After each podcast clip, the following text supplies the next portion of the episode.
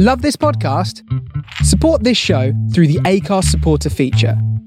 It's up to you how much you give, and there's no regular commitment.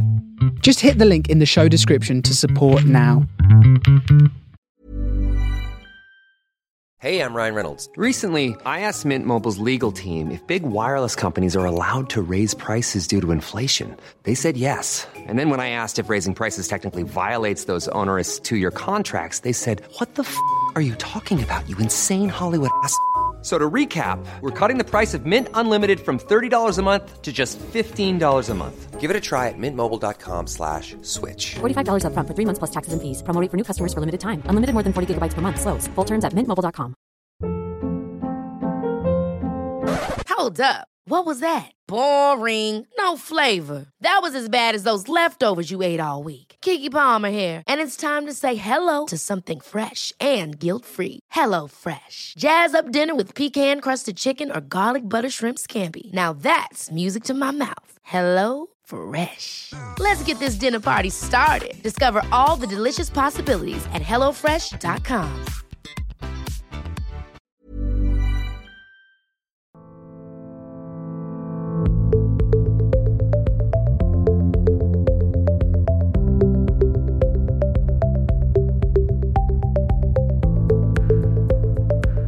Welcome to That Healing Feeling. I'm Torsey and I created this podcast talking all things well-being, what makes us feel the absolute best in ourselves, and how we overcome challenges and heal with positivity and strength. It was so great to speak to my lovely friend Annie Smith this week on the podcast. We begin the episode by discussing Annie's relationship with running and how she has moved from a general focus on team sports at school towards running and completing two marathons. We explore Annie's tips for marathon training, what she loves about sport, and how her volunteering with the charity Restart Africa holds a special place in her running journey.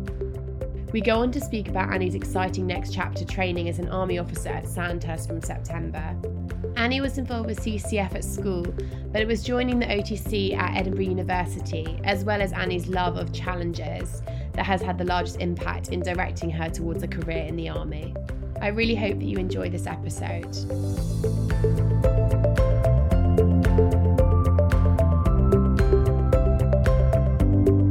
So, on the podcast today, I have the lovely Annie Smith. Hi, how are you doing? Hey, Torsey, I'm good, thank you. Nice I'm to so- see you. Yeah, nice to see you too. I'm so excited to have you on. Annie's a fellow um, Edinburgh student with me. And in this episode, we're going to be discussing both running and the army in the context of well-being. But we're going to start with Annie's relationship with running and how she came into a space of having running as a really big part of her life.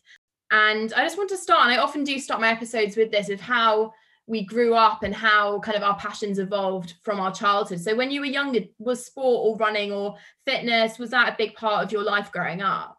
I'd say primarily it was sport. At school, I was always sort of doing all the sports teams. I was big into lacrosse.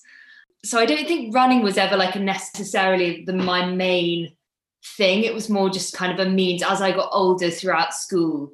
And running kind of seemed when I was at school something that was it was quite a challenge. I never considered myself a runner. I was always a bit slower. Um, and in sport, I never thought I was the best, but I sort of made up made it up on team sports because what I where I lacked maybe in running ability, I made up for in enthusiasm and teamwork and all of that. I'm one of those sort of will just get involved in anything and get stuck in. But yeah, I think sport at school was really big for me and sort of was one of the best things I got from school.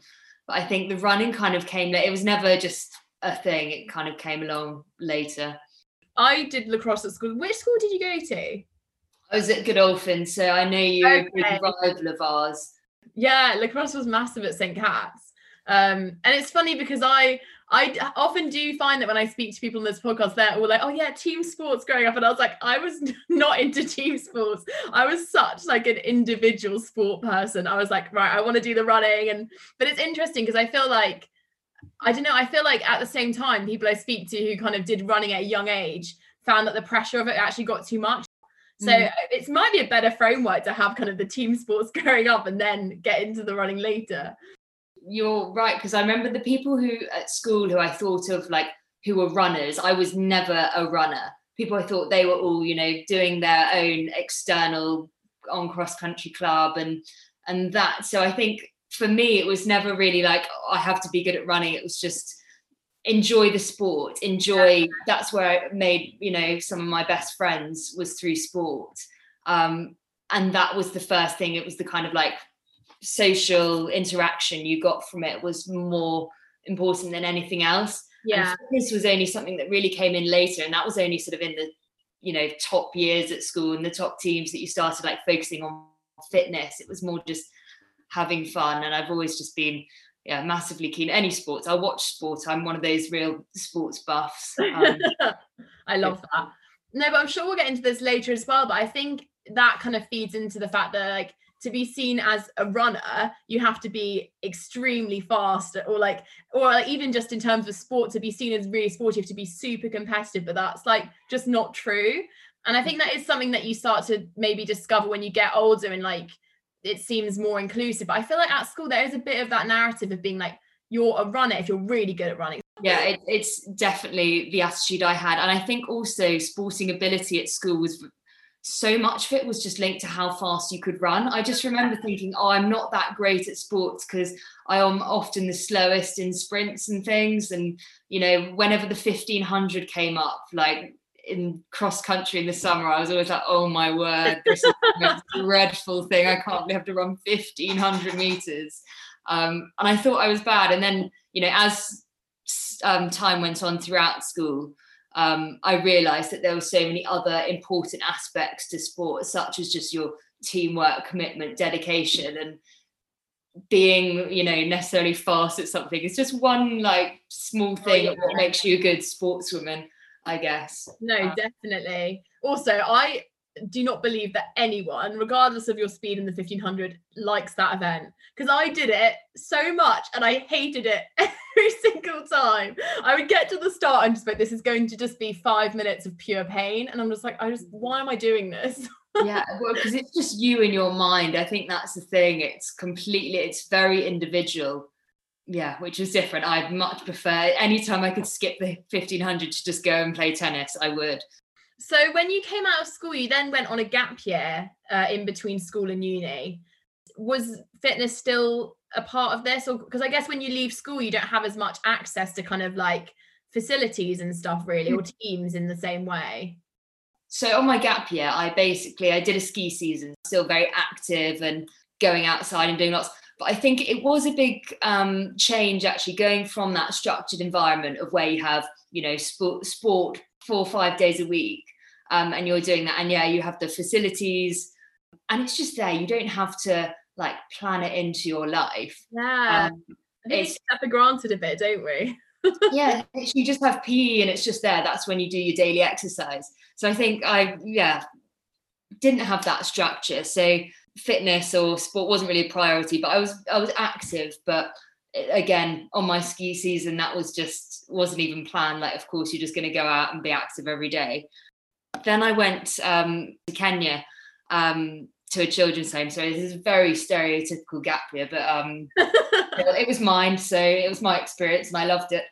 Um, and out there i met so i went to a children's home in kenya which i just fell in love with and I've been back to many times. I now work for as a um, their fundraising coordinator. But out there, I was just volunteering at this um, very small charity, and again, just being outdoors active. But I wouldn't say necessarily it was like anything structured. But when I went back to that place a year later, it was the children there who encouraged me to sort of saw me running a bit um, every now and again and they were all like can we can we come running with you you know like because I was trying to look for things also that I could do with the children to, um, you know, to get stuck in and do something yeah. um, with an activity. I think that's what the sort of volunteers at this charity are meant to do is sort of start up fun things, whether it's arts yeah. and crafts. And I was sporty, but I didn't have a whole bunch of lacrosse sticks I could just, you know, whip out and teach them how to play lacrosse. So I was like,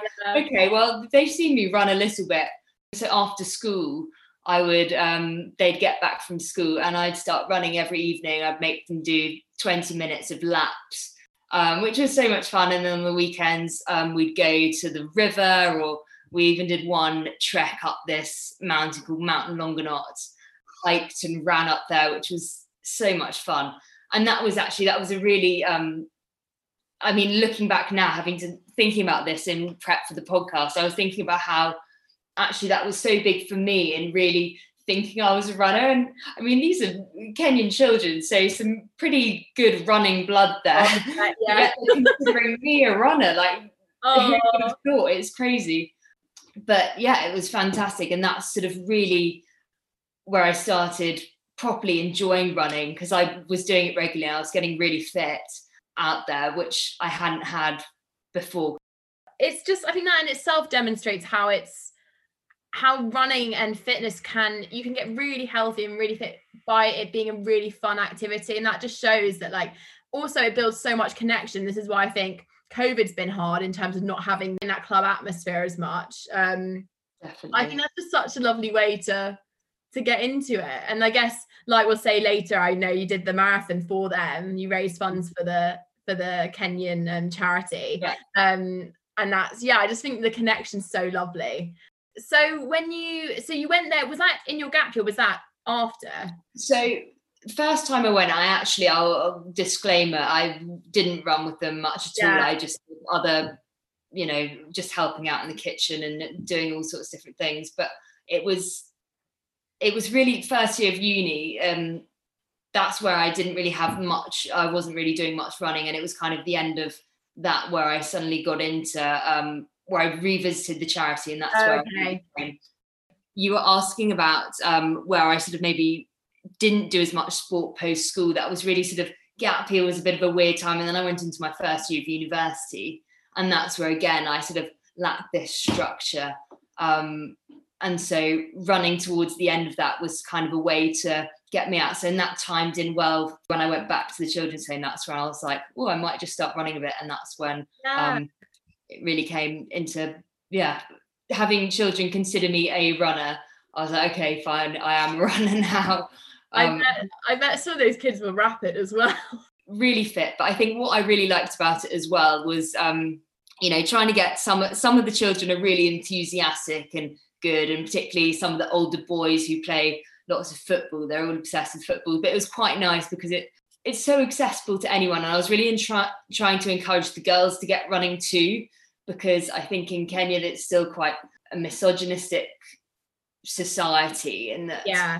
you know at school the only thing they do in PE is football and the girls stand you know mostly on the side. I I think women's sports it's just going to take that bit longer than it is um say in the UK for sort of girls sport to really catch up yeah um, but I, what I loved about running is that I could sort of be there to encourage some of the girls to get a bit sporty too um, yeah, and show them that they can beat the boys because some of them are really decent runners.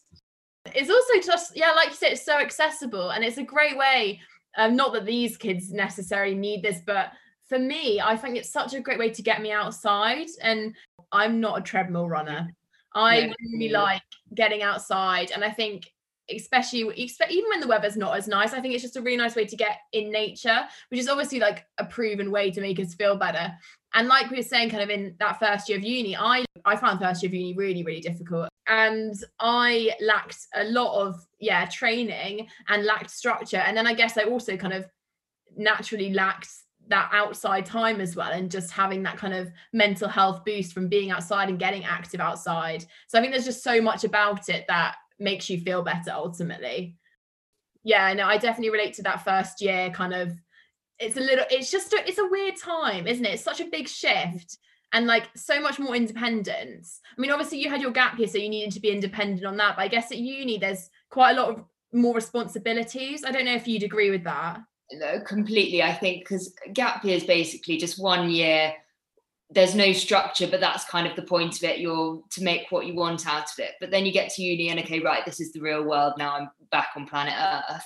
Um you know i can't just go and do what i want every day. And it is a big change because it's the first time you're really having to just organize maybe more mundane day-to-day life. Um what i found you know whereas when you're at school everything is just so organized. You don't have to plan a thing. Yeah. and then you get to university and you're like what? And particularly for me i i do politics which is humanity. So it doesn't have many contact hours at all. Um, and so i got to this first year i didn't know many people. You know you start you don't really know many people at all. And you've got all this free time.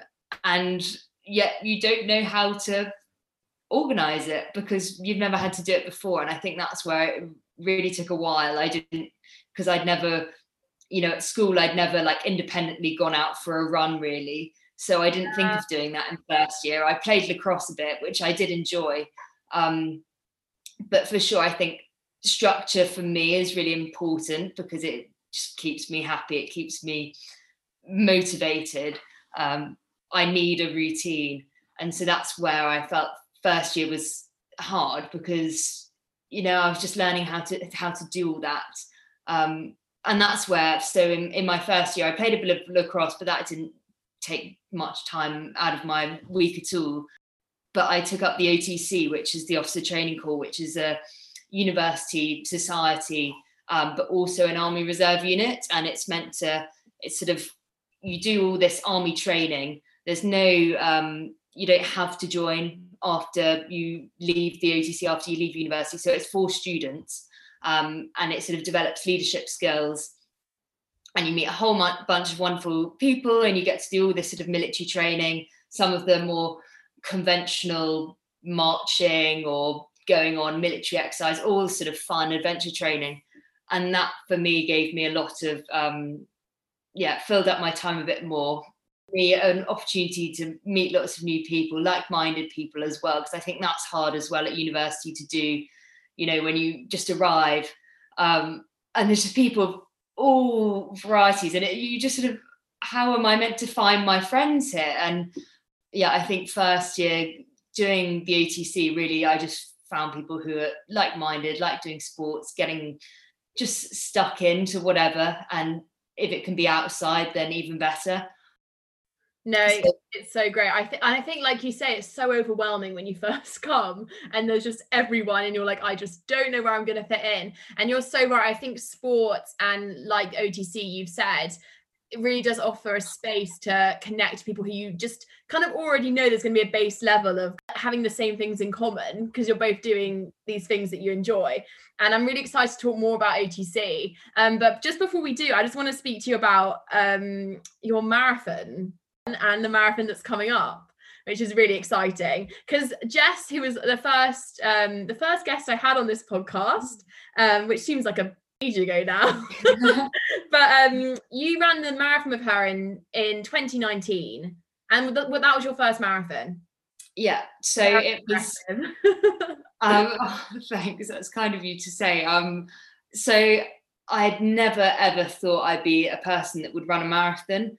But end of first year, one of my um, good friends I'd made from the OTC, Jess, and I didn't even know her particularly well at that point, but we'd done enough together. And she messaged me that summer after seeing, after first year summer, after seeing that I'd been running a bit in um, in Kenya on my like Facebook. She messaged and said, "Annie, do you want to run the Edinburgh Marathon with me?" And I was just like, "Well, okay, sure." um, I mean, it was just quite like it was out of the blue, but then it was just why not? I'm I mean, I'm a yes person. I'll say yes to most things. Um, um, why not? Like this is prime time to do it. I've got all this time at university that I didn't know how to fill. Um, so anyway, and I thought that would be a great way to get fit because that was something that wasn't, you know, I was unhappy that I wasn't very fit at the time. Um, and it would give me structure again training yeah. for something because it was going to be a big thing. I'd never yeah. really run more than a 5k before. So wow. a big um, step to to go. So she said I think asked me sort of August, September in 2018, and then spent sort of second year of uni starting to train for that. Um, and that was great. And that's where Jess and I really, you know, solidified our friendship and we now live together in our fourth year. So it was uh, amazing and absolutely loved it because I love the whole training process. I love having, you know, I'm quite organized. I write out my plan, what runs I'm going to do each week, and what other little ones I need to do. and I'm not, you know, super strict. I don't do everything. I probably say if, if I can do about two thirds of the plan, then that's a success. um, I don't get too annoyed if I miss certain runs or anything, but it's nice just having that base structure of thinking, right, this week I've got to get this run, this run, this run in. And if you trust the process, I mean, it can seem quite overwhelming. You know, I remember a few runs thinking, oh my word, this is awful. And this is only you know 10k how am i ever going to run a marathon but i think the whole thing you just trust the process and then i remember on the day of the marathon with jess we were kind of like sort of pre-marathon nerves but then we said you know what like we've probably done about 98% of it 99% of the marathon you know already and all the training we've done that's what's got us to the start line. Like this this is just the final bit let's just enjoy it. And it was and it was great and we had no all we wanted to do was finish it. We had no real time pressure we just wanted to, to run it and it was so much fun and such a positive experience. And i think doing it with someone like jess who is just you know i listened to her on your podcast first time but for anyone knows her she's so positive and i think you know if you just say something's going to be good and this is fun like you just trick yourself into thinking it is. If you just are positive and smile through when you you know you're going through a bit of pain towards the end of the marathon if you smile you will just get through it. Um, and you'll just like trick yourself into thinking it's fun so that was my experience with the marathon. And yeah and so two years later i'm doing the edinburgh marathon again although it's virtual. Um, so it's in a month's time. But it's been it's nice to sort of it'll be a nice way to finish my four years of university in Edinburgh, and it's been a great way again this final year to just give me that structure alongside my one contact hour a week I get from my um one contact hour as it yeah. It's ridiculous. I know I know. It's mad. So yeah so running's definitely become quite a big part of my life. I'm definitely one of those annoying Strava um sluts or whatever you know everything's on my strava. I love strava. I'm to strava annie i didn't really discover strava until like a few months ago and now i'm just like i love it it's so much fun. I'm just so nosy, but not in like a weird way. Just isn't like, oh, it's yeah. fun to see what people are doing. Oh, yeah, exactly. I, I, just, in particularly, I think it's been great. Also, just I got it almost a year ago with the whole pandemic because you just see what people are up to, yeah. and you just keep those connections going. I think also it's such a positive thing as opposed to social media, which I feel like at least my sort of circle of friends have maybe started to use less and less in terms of Facebook. I never really post on Facebook, whereas Strava is something I actually see. And it's not where like Instagram, where it might be that like perfect picture. So Strava's just like, oh, that's quite a cool thing. Like. I just think it's really cool if someone goes on a, you know, long run and posts some nice pictures. I just think that's quite fun. I think uh, it's a good space though if if you can see it like that because i think do you know what i think a few years ago i would have found it quite hard not to compare myself with people that's the only thing about it and then i feel like i'd be like right i need to i can't do a recovery run because people are going to see it on strava which is obviously such a stupid mindset but like now i'm definitely the same like i just enjoy it and i see it as a space for like yeah, people to connect and see what everyone's doing, which I think is really fun. I also see people in Edinburgh doing like different runs. And I'm like, oh, that's quite fun. I'll try that one next time no, but I think you're right about there being that other side to it. I've always just done it with a sort of upbeat. It's nice to. Yeah. One of my friends are particularly. Actually, well, no, I do know some um, like proper serious, serious runner athletes, but I think most people are just very chilled and no one's yeah. too concerned about pace. But I know there is that side to it yeah, I don't know. I, I, don't know why, but I yeah, I love all the running data. I have my Garmin. Yeah. I, have, I, even have the heart rate strap, which is just so extravagant. Like I really don't need it, but it doesn't really matter my precise heartbeat while I run. But you know, it's a hobby, so. I was going to say actually, um, I'm the same as you. Actually, I really thrive of having a structure and plan and stuff. But I think it's really great that you can also acknowledge that it's okay to miss a few things because mm. I think that's the only time where running can become a bit too much of a constraint is if we kind of value ourselves on whether we're doing everything we've set out to do. So I think it's so great that you say like, oh, I thrive off structure, but at the same time, I'm not gonna, you know, beat myself up if I don't do every single run I've planned. I think that's a really good mindset. Mindset's everything. And I think if I, taking that from the kind of your tips of the marathon, you're so right. And like having done like adventure races and stuff, it's just having that kind of positive, this is going to be great. It's going to be fun. Like when we get to the end, we're going to love it. And I don't know about you, but I tricked myself so much into signing up for new races by the, having that secondary fun of like remembering being like, oh, that was so fun. But it's like actually what was fun was finishing. And when you're doing it, it, it feels like the hardest thing in the Ever catch yourself eating the same flavorless dinner three days in a row? Dreaming of something better? Well, HelloFresh is your guilt-free dream come true, baby. It's me, Keke Palmer. Let's wake up those taste buds with hot, juicy pecan crusted chicken or garlic butter shrimp scampi. Mm. Hello Fresh. Stop dreaming of all the delicious possibilities and dig in at HelloFresh.com. Let's get this dinner party started. When you're ready to pop the question, the last thing you want to do is second guess the ring. At Bluenile.com, you can design a one of a kind ring with the ease and convenience of shopping online. Choose your diamond and setting. When you find the one, you'll get it delivered right to your door. Go to Bluenile.com and use promo code LISTEN to get $50 off your purchase of $500 or more. That's code LISTEN at Bluenile.com for $50 off your purchase. Bluenile.com code LISTEN. Hey, I'm Ryan Reynolds. At Mint Mobile, we like to do the opposite of what Big Wireless does. They charge you a lot, we charge you a little. So naturally, when they announced they'd be raising their prices due to inflation, we decided to deflate our prices due to not hating you. That's right. We're cutting the price of Mint Unlimited from $30 a month to just $15 a month. Give it a try at mintmobile.com slash switch. $45 upfront for three months plus taxes and fees. Promo rate for new customers for limited time. Unlimited more than 40 gigabytes per month. Slows. Full terms at mintmobile.com. Even when we're on a budget, we still deserve nice things. Quince is a place to scoop up stunning high-end goods for 50 to 80% less than similar brands. They have buttery soft cashmere sweaters starting at $50, luxurious Italian leather bags, and so much more. Plus, Quince only works with factories that use safe, ethical, and responsible manufacturing. Get the high-end goods you'll love without the high price tag with Quince. Go to quince.com/style for free shipping and 365-day returns. World. But it is Yeah. secondary fun as well. It is great. It's yeah, secondary fun. I don't. I've always been. I'm definitely. I'm a huge advocate for secondary fun. I think that comes from from my sort of OTC army stuff as well. I just thrive off being challenged. Um, Yeah, me too. and definitely, I've always.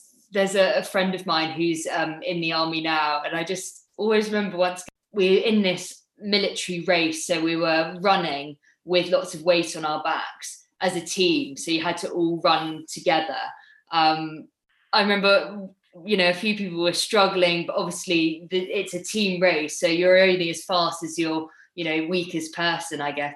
Remember my friend just shouting, "Show some aggression," um, which is so funny. I think sometimes like, you know, it's she's not a very like if you chat to her, she's not a very aggressive person, but I think I always remember her saying whenever I do whether whenever I'm doing like a tough run or you know I'm being physically challenged, just I just say to myself like show some aggression and you just get through. and I did I quite enjoy that feeling of like really gritting your teeth. Training for the marathon again at the moment, I am just thinking, oh my word, like I enjoy it, but when it gets to the stage where you're having to do the really long 20 mile runs, which is what I, where I'm at now, um, it does just get really exhausting. You do a 20 mile run, you have that sort of the day and the next day taken out.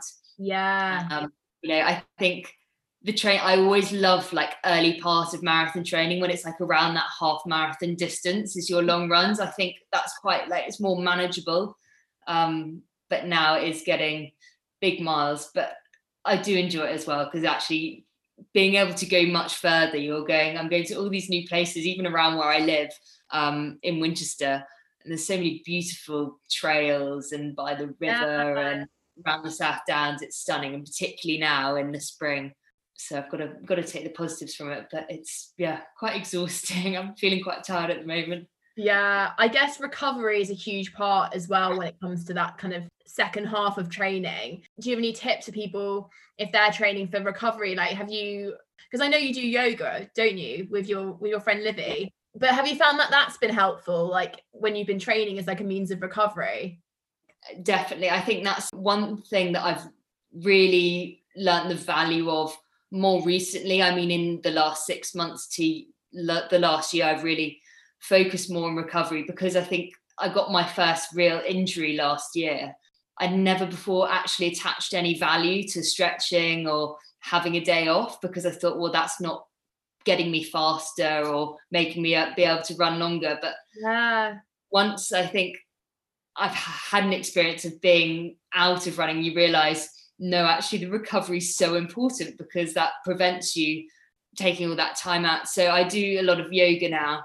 Um, twice a week, I do Zoom yoga with my friend Livy, um, who's a yoga instructor, and I've done I've done one of your classes as well, Torsey. Um, but it, it's great, and I so I only really started doing it about a year ago, um, and it's twice a week, which is perfect because if I actually commit to a class, I'm going to go to it because I used to before you know, I'd maybe do like a yoga with Adriene stretch once a fortnight on the whim, like, oh, maybe I should stretch.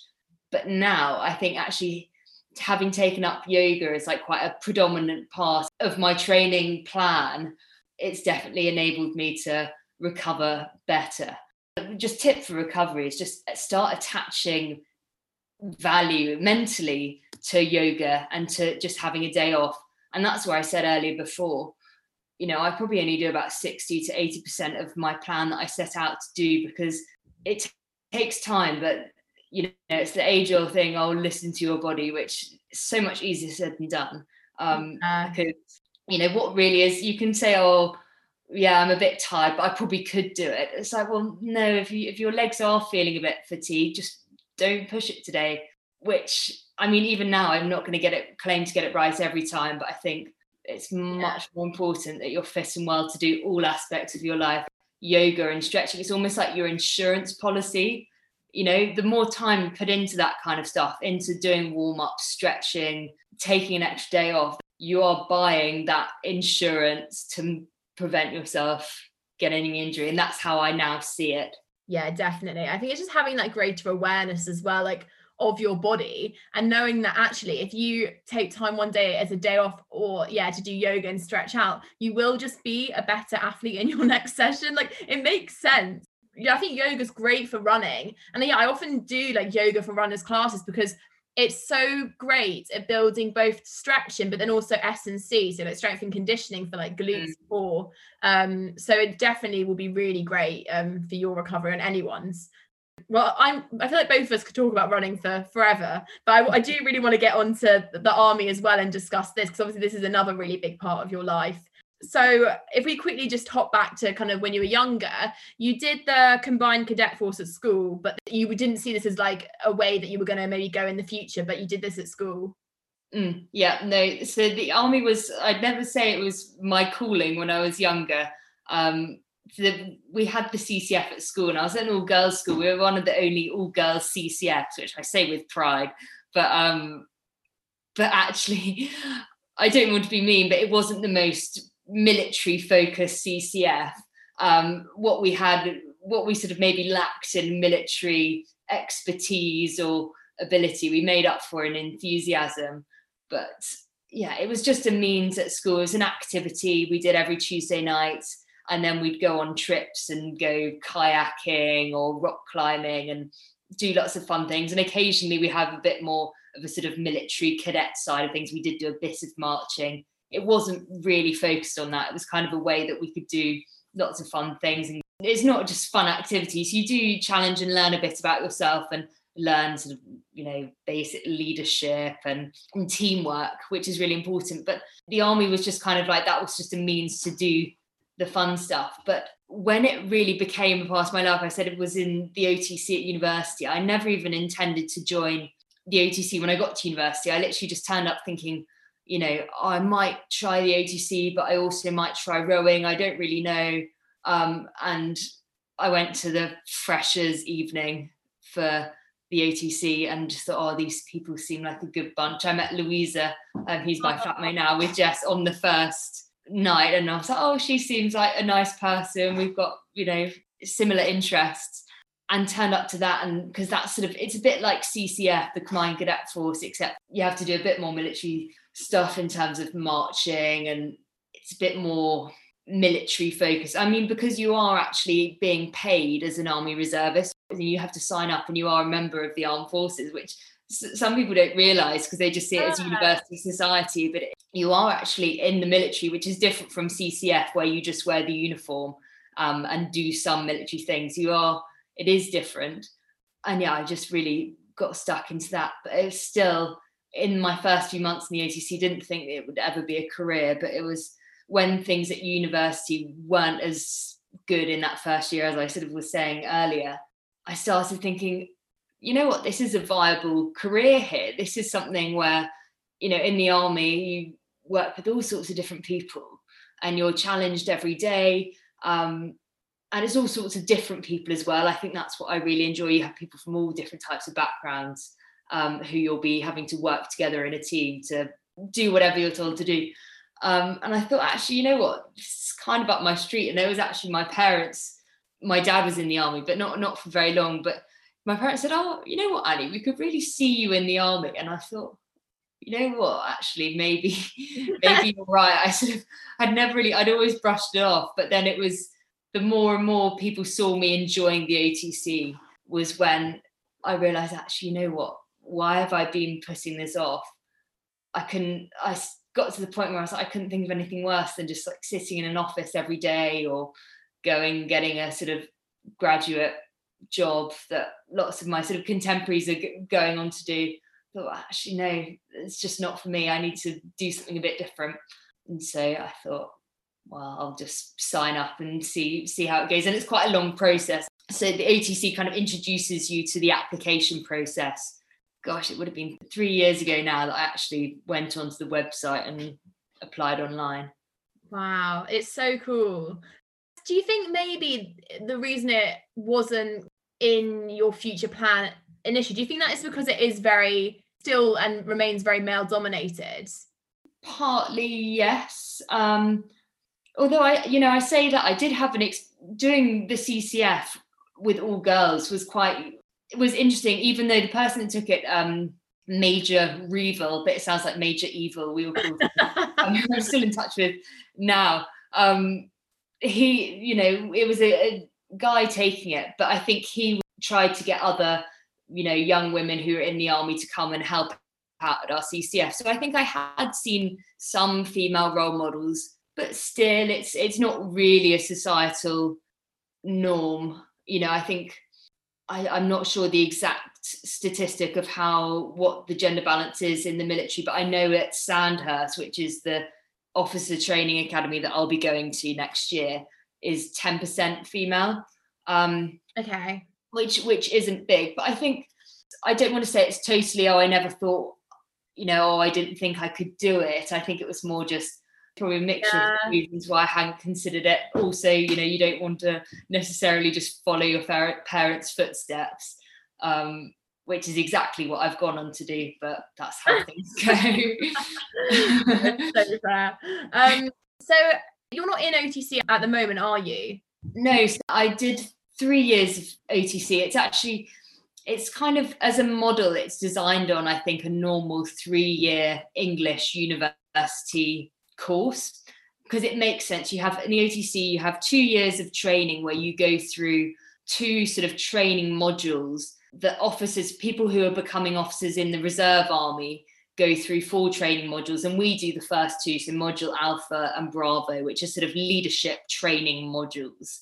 You do those for two years in the OTC, and then you have a year of being a junior under officer and basically little leaders of different teams within the OTC. So um, people apply for those positions. So I did a last year. I was a junior under officer, a JUO of um, Christian company, which sounds, you know, very it's it's not that big of a deal, um, but it's it was quite fun.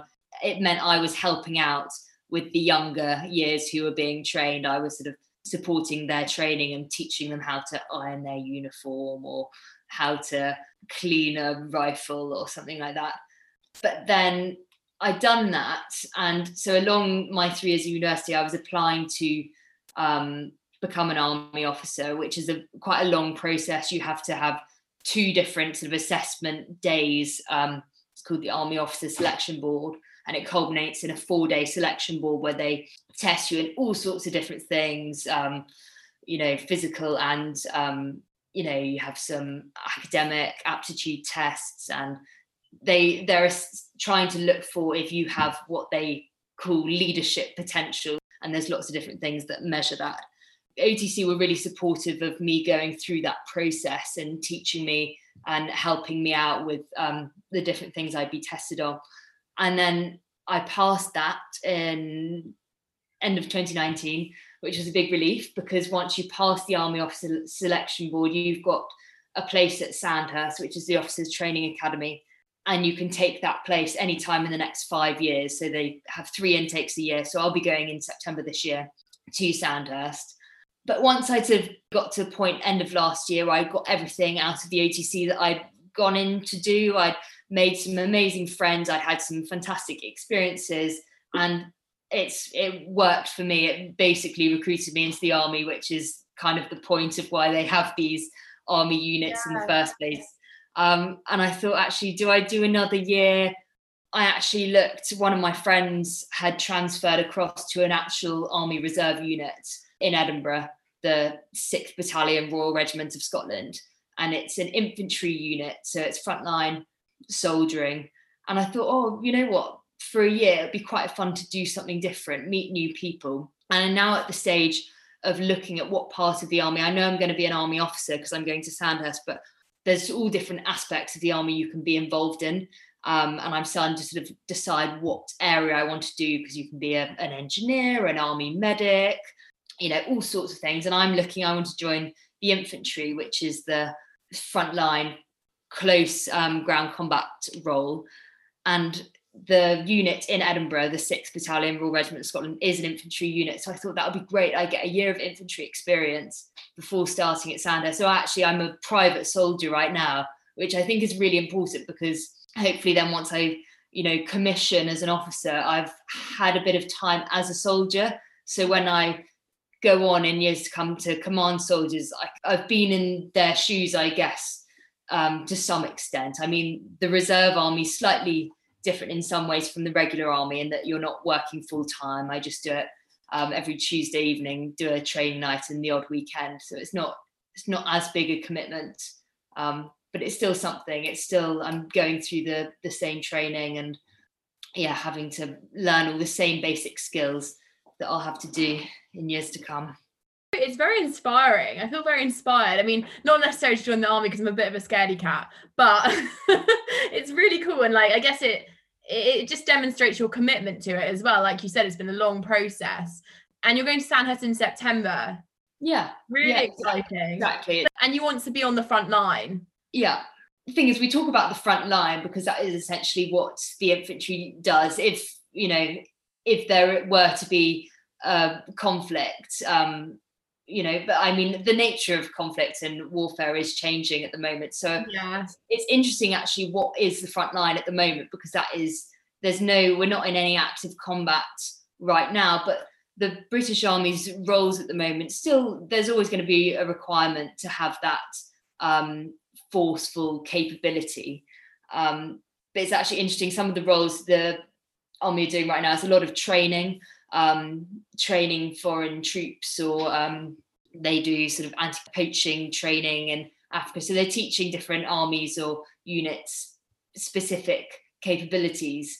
So there is still that that requirement, and and there is always going to be to be risk because the British Army still operate in um, areas of higher risk, um, and they can still be a target to certain groups. So I've never come at it from that aspect of, oh, I want to be a, you know, a courageous soldier or anything. I think it's more just I come at it, oh, I want to work with people and I want to be challenged. I think that's something that's always what I've thrived under is just new situations where I'm pushed outside of my comfort zone and this is a career that like naturally lends itself towards that definitely um, for sure and i'll be traveling and whatnot but yeah i guess you know sometimes you do have to think about it. I watched there's this documentary i mean if you're interested in any of the what people get up to at sandhurst there's is a documentary of a year of officer cadets through throughout their training.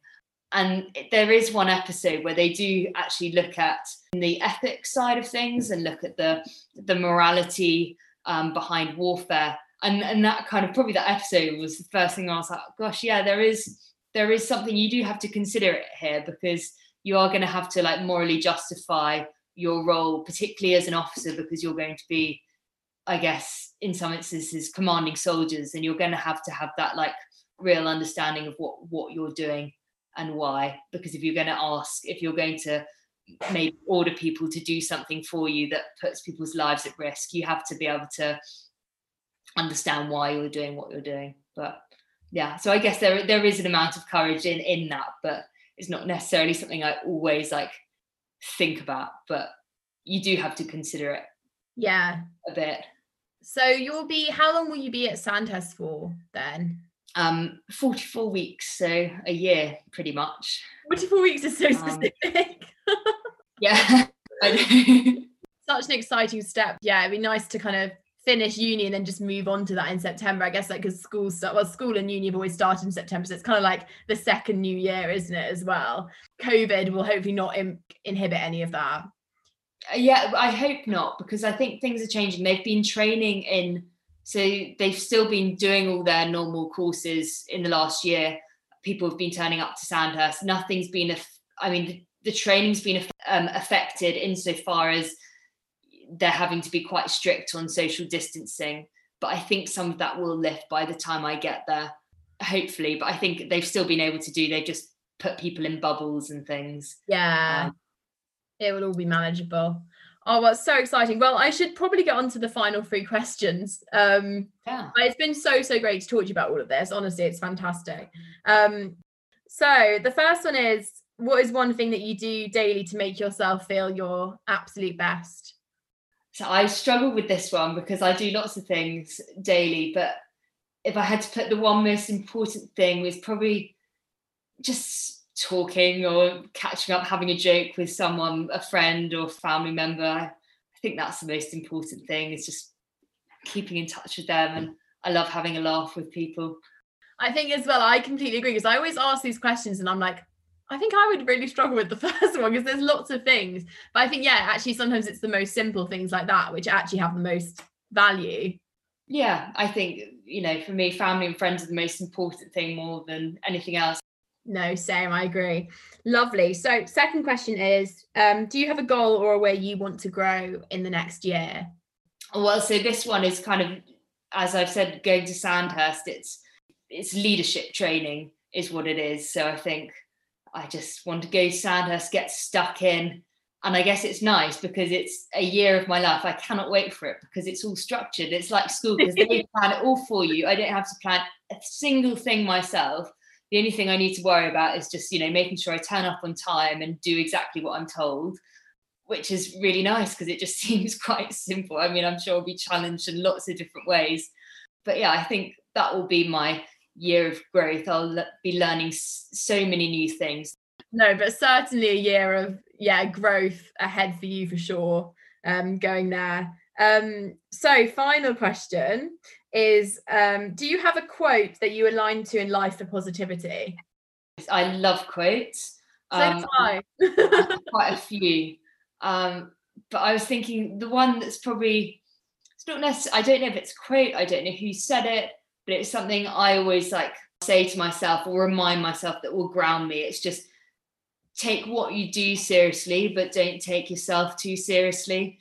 I think it's just so important because it's so easy to get wrapped up in in what you're doing and sort of lose sense of yourself i think it's important to work out what's important and do that really well and you know really put time and effort into it but also you've just got to be able to have fun and have a laugh with friends and people yeah. i think again that just links into everything i do with the army or with charity work i do or you know running all sorts you know, I'll whenever I've got a task or if I've got a challenge or I've got something I need to do, I'll, you know, try and do it to the best of my ability, but also just got to have fun with with friends.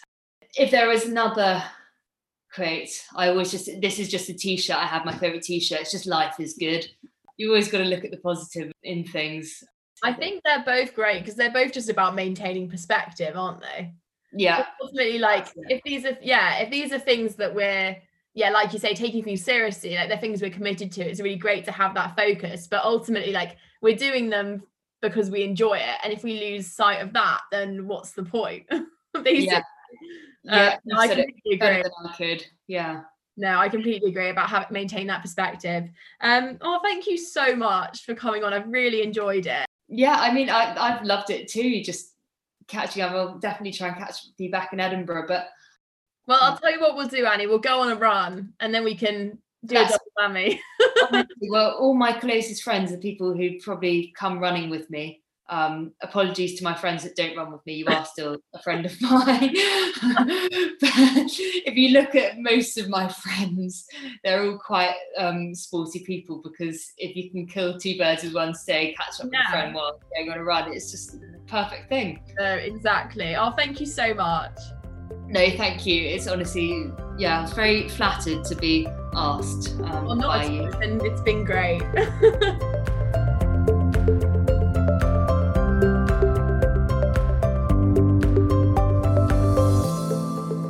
was so amazing to speak to Annie for this week's episode.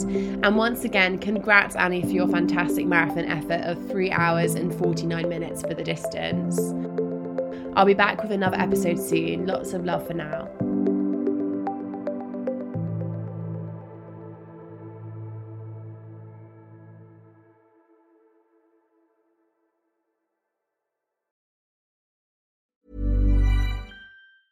Hey, it's Danny Pellegrino from Everything Iconic. Ready to upgrade your style game without blowing your budget? Check out Quince. They've got all the good stuff shirts and polos, activewear, and fine leather goods, all at 50 to 80% less than other high end brands.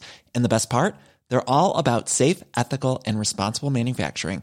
Get that luxury vibe without the luxury price tag. Hit up quince.com slash upgrade for free shipping and 365 day returns on your next order. That's quince.com slash upgrade. Ever catch yourself eating the same flavorless dinner three days in a row?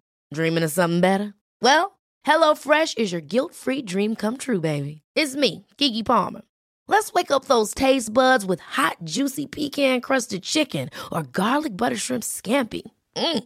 Hello Fresh. Stop dreaming of all the delicious possibilities and dig in at HelloFresh.com. Let's get this dinner party started. Hey, it's Paige DeSorbo from Giggly Squad. High quality fashion without the price tag. Say hello to Quince. I'm snagging high-end essentials like cozy cashmere sweaters, sleek leather jackets, fine jewelry, and so much more. With Quince being 50 to 80% less than similar brands.